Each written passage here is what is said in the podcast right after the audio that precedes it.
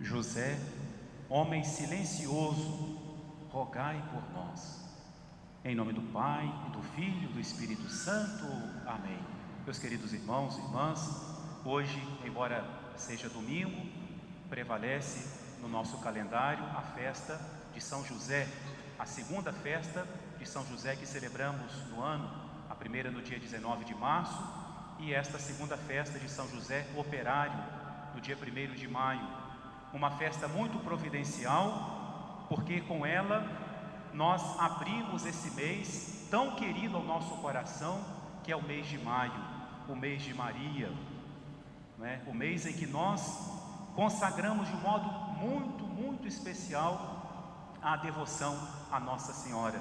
E assim como nós dizemos muitas vezes que não existe Jesus sem Maria, também não existe Maria sem São José, de modo que é ele que nos introduz no mês de Nossa Senhora. Os santos dizem que de Maria nunca satis, ou seja, de Nossa Senhora nunca se fala demais. Guardando as devidas proporções à Mãe de Deus, podemos dizer também de São José nunca falaremos demais. E nós vemos que nós estamos vivendo o tempo de São José. É uma devoção que surgiu, digamos, com uma nova força, um novo vigor em nossos tempos. Uma devoção incentivada por uma sucessão de papas que, como vigários de Cristo, nos apresentam São José como padroeiro da igreja, mas também como alguém que devemos e podemos imitar em nossa vida. Então, se de São José nunca se fala demais, como falar de São José? Não é? Tantos títulos, tantas virtudes, basta pensar na sua ladainha, para não nos estendermos e não nos perdermos até por tantas coisas que podemos dizer de São José, eu queria convidá-los a refletir somente em um título, em uma qualidade, uma virtude de São José. São José, o homem do silêncio. José, silencioso, rogai por nós. Nós podemos dizer, meus irmãos, que o silêncio é uma característica de São José. É algo que marca a vida desse homem, é o silêncio. Quando falamos silêncio, pensamos logo na, na ausência de barulho, ou pensamos logo no não falar? Sim, mas vamos ver que é muito mais do que isso. Quando dizemos que São José é silencioso, quando nos, quando nos referimos a este silêncio na vida de São José, o sentido é muito mais profundo, o sentido é muito mais amplo. Em primeiro lugar, sim, o silêncio de São José é o silêncio das palavras. Portanto, no sentido literal, silêncio. São José era um homem que falava muito pouco. Ele falava tão pouco que a Sagrada Escritura não registra, não registra uma única palavra de São José. E é uma coisa que nos chama a atenção, porque aquelas pessoas, digamos assim, envolvidas mais de perto nos mistérios de Cristo, falam. Se nós pegarmos, por exemplo, é, bom, a Anunciação, depois o nascimento de Jesus, os pastores falam. O Evangelho registra as palavras dos pastores. Os reis magos falam, o Evangelho registra as palavras dos reis magos.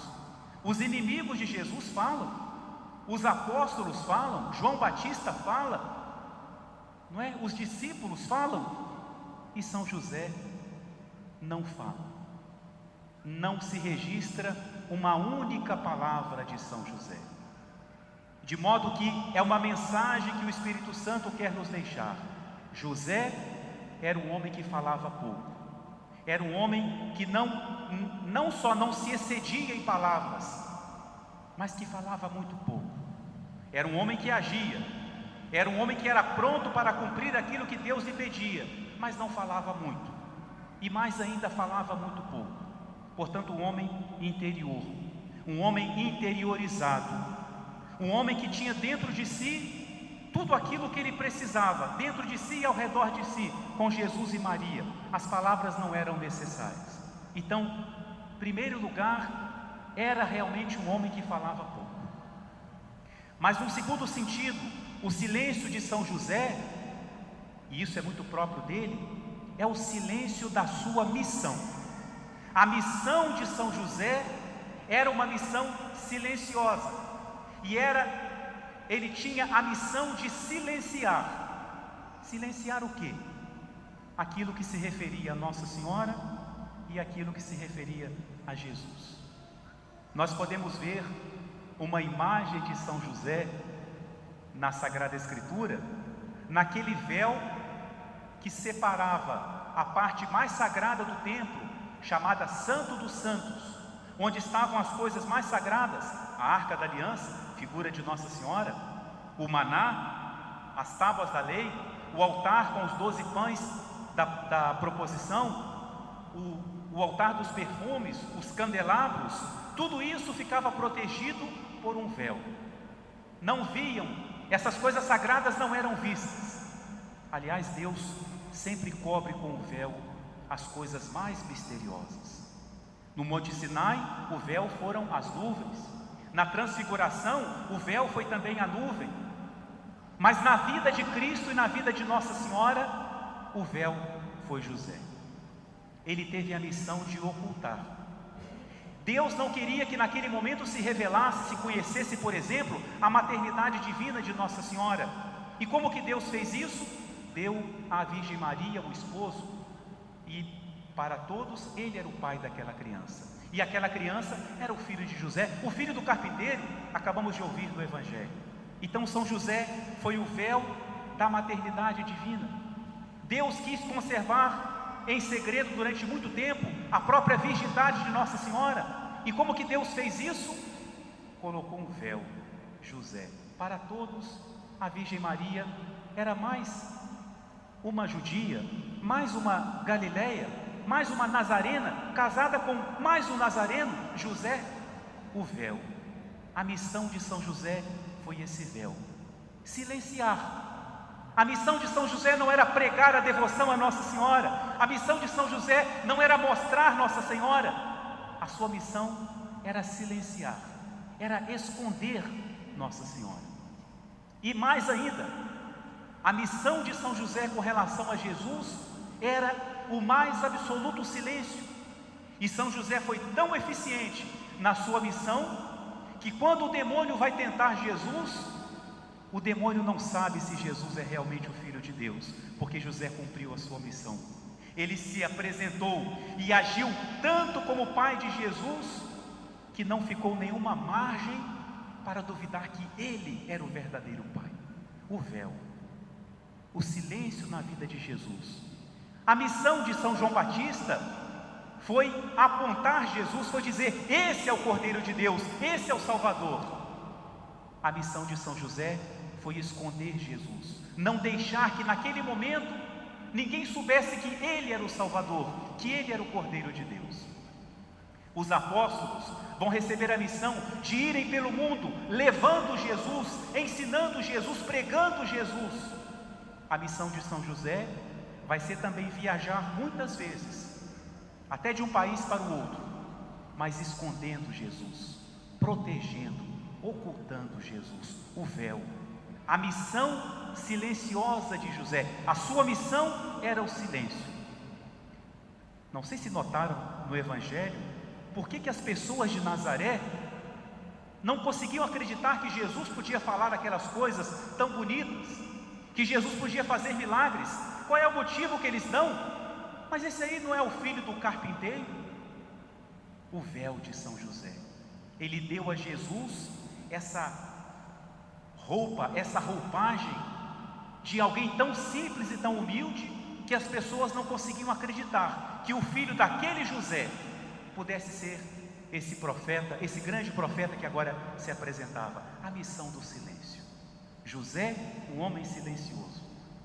O silêncio de São José também, o silêncio da provação, que os autores espirituais muitas vezes chamam de o terrível silêncio de Deus, quando Deus não fala.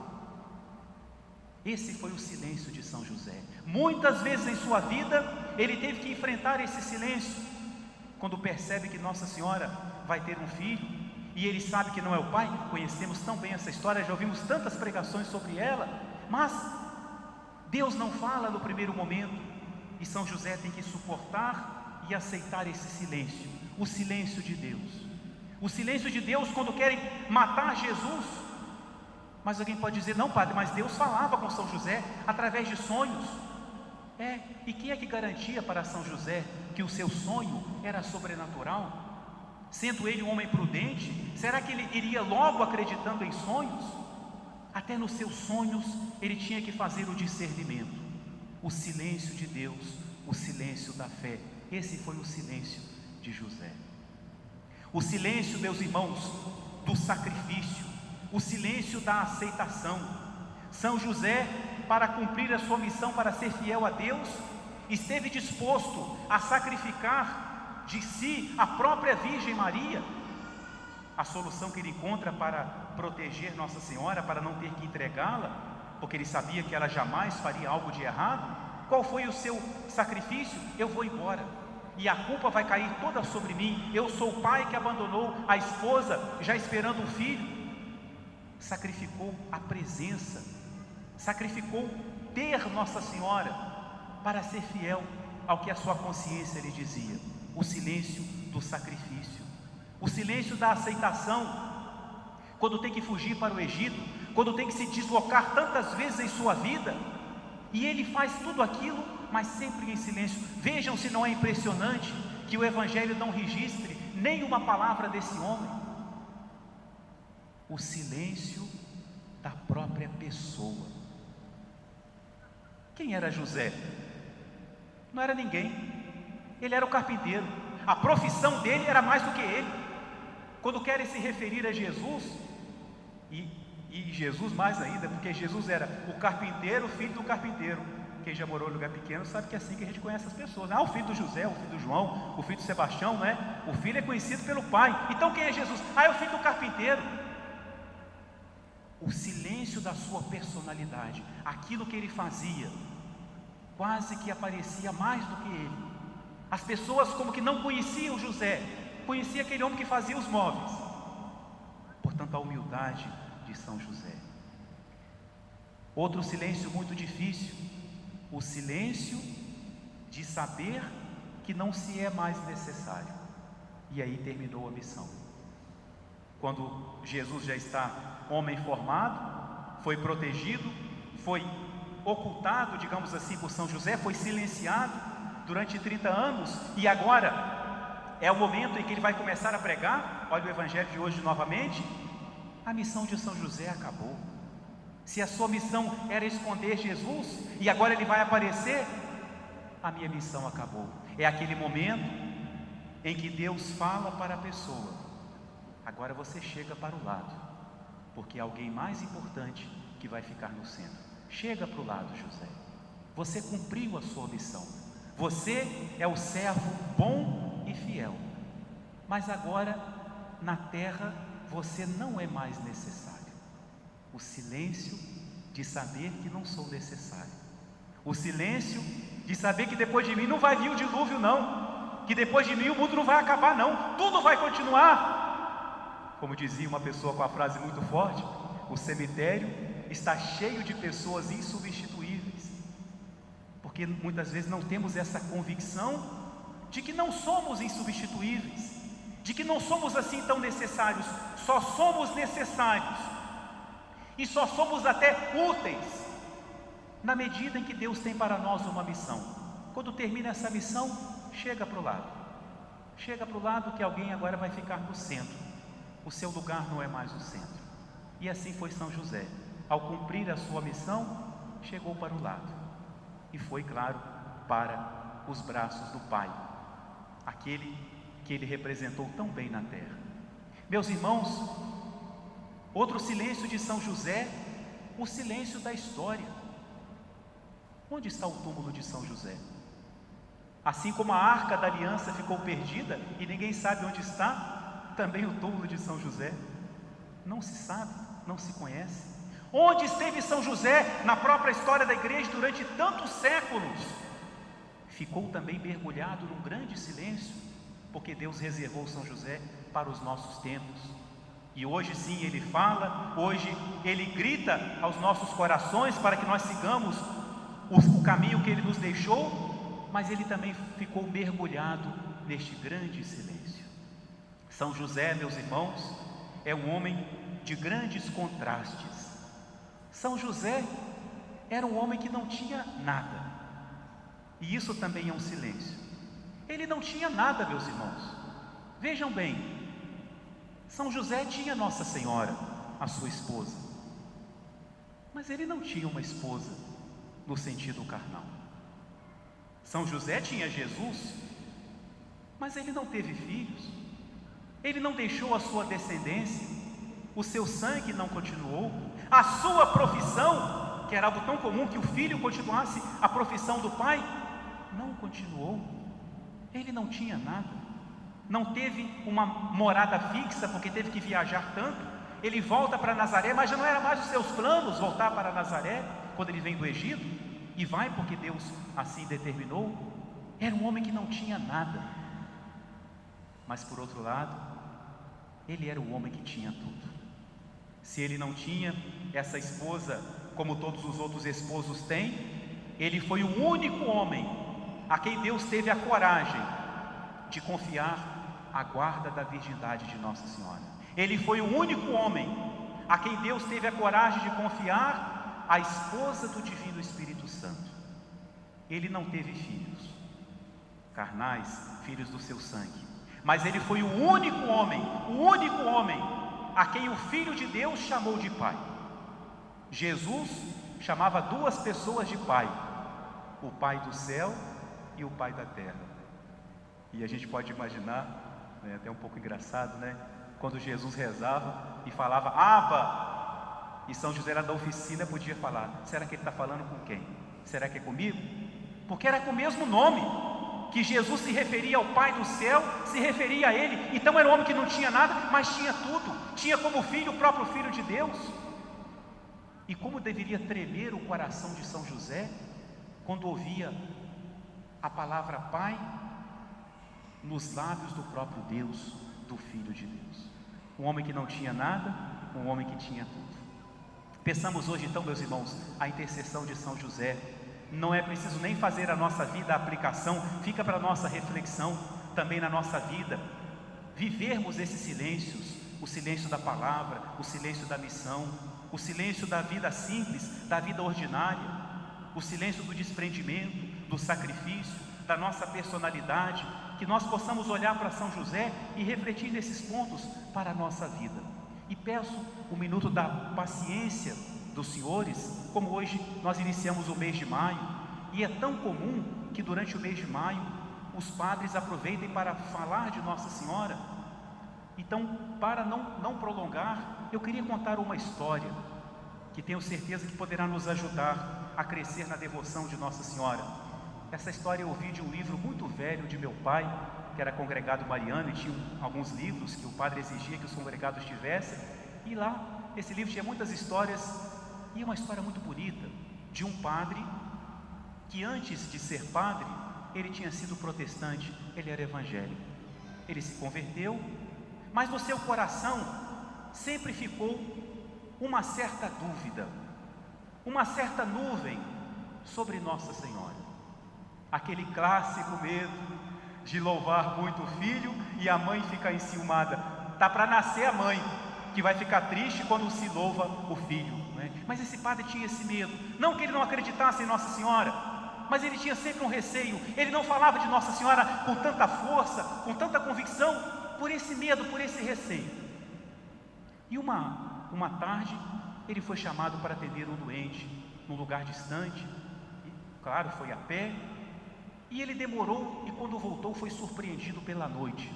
Era um lugar deserto, um lugar perigoso, e aquele pobre padre se viu perdido na noite. E quando é escuro mesmo, meus irmãos, se você não sabe onde que você está, você não consegue andar. Você é capaz de andar no mesmo lugar, começar a dar voltas e se perder. E aquele pobre padre se perdeu na noite. Não sabia para onde ir. O medo de cair na mão de assaltantes, o medo de ser atacado por animais ferozes, e no meio da noite, nas trevas, na escuridão, ele se lembrou de Nossa Senhora. E ele fez uma oração muito sincera a Nossa Senhora: Virgem Maria, a senhora sabe a dificuldade que eu tenho no meu coração de te acolher totalmente na minha vida. Eu estou perdido, não sei para onde tenho que ir, não sei onde estou, não sei nem sequer o que eu tenho que fazer, se ficar parado nessas trevas ou tentar andar. Eu peço à senhora que me ajude, e eu lhe prometo que se a senhora vier em meu auxílio, eu prometo dedicar a minha vida a propagar a sua devoção. Mal ele termina a oração, bem distante, se acende uma pequena luz. E ele percebeu na hora que podia ser uma resposta. Não era uma luz que iluminava o seu caminho, mas indicava uma direção, já tinha um ponto de referência, era uma espécie de uma estrela que o que poderia guiar naquele momento. E ele foi caminhando em direção àquela luz, uma longa distância, e à medida que ele foi se aproximando, ele viu que era uma casa e sentiu seu coração aliviado por encontrar ali uma casa. E era a luz que passava através dos vidros opacos de uma janela. E ele então chegou ali tarde da noite, chamou naquela casa, e logo veio alguém atendê-lo, e ele explicou a sua situação, que ele estava perdido. A família o acolheu, lhe ofereceram lá uma sopa, alguma coisa. Mas ele queria entender o que tinha acontecido. E então ele perguntou para a família: aconteceu alguma coisa para vocês terem acendido aqui essa luz à noite? E a mãe daquela casa falou: sim, sim, aconteceu uma coisa. A nossa filhinha nos acordou. Ela disse assim: mãe, tem uma senhora aqui no meu quarto, tem uma pessoa passando aqui. E nós fomos lá, acendemos a luz e não vimos mais ninguém. Mas ela disse que passou uma senhora, uma mulher pelo quarto dela. E aquela foi a resposta que o padre precisava. Nossa Senhora acendeu uma luz no quarto daquela menina, como Deus gosta de usar das crianças. E aquela luz, que no primeiro momento era tão pequena, que mal se podia ver, foi a sua salvação. E ele então se propôs, a partir daquele momento, a se consagrar, a propagar, a viver e a divulgar a devoção a Nossa Senhora. Quantas vezes, meus irmãos, como José, nós nos encontramos também em momentos de trevas. Quantas vezes nós não sabemos o que temos que fazer, nos encontramos perdidos e correndo perigo. Não duvidemos, na hora das trevas, na hora da escuridão, como dizia São Bernardo, olha para a estrela, e invoca Maria. Invoquemos Nossa Senhora. Começa o mês de maio hoje. Aproveitemos esse mês para intensificar a nossa devoção a Nossa Senhora. Cada um faça alguma coisa nesse mês por Nossa Senhora. Ainda que seja rezar uma Ave Maria todo dia, mas faça alguma coisa. É o mês de Nossa Senhora, é o mês dela. Façamos alguma coisa especial por Nossa Senhora nesse mês, porque ela já fez muito e fará muito mais ainda por cada um de nós. Em nome do Pai, e do Filho e do Espírito Santo. Amém.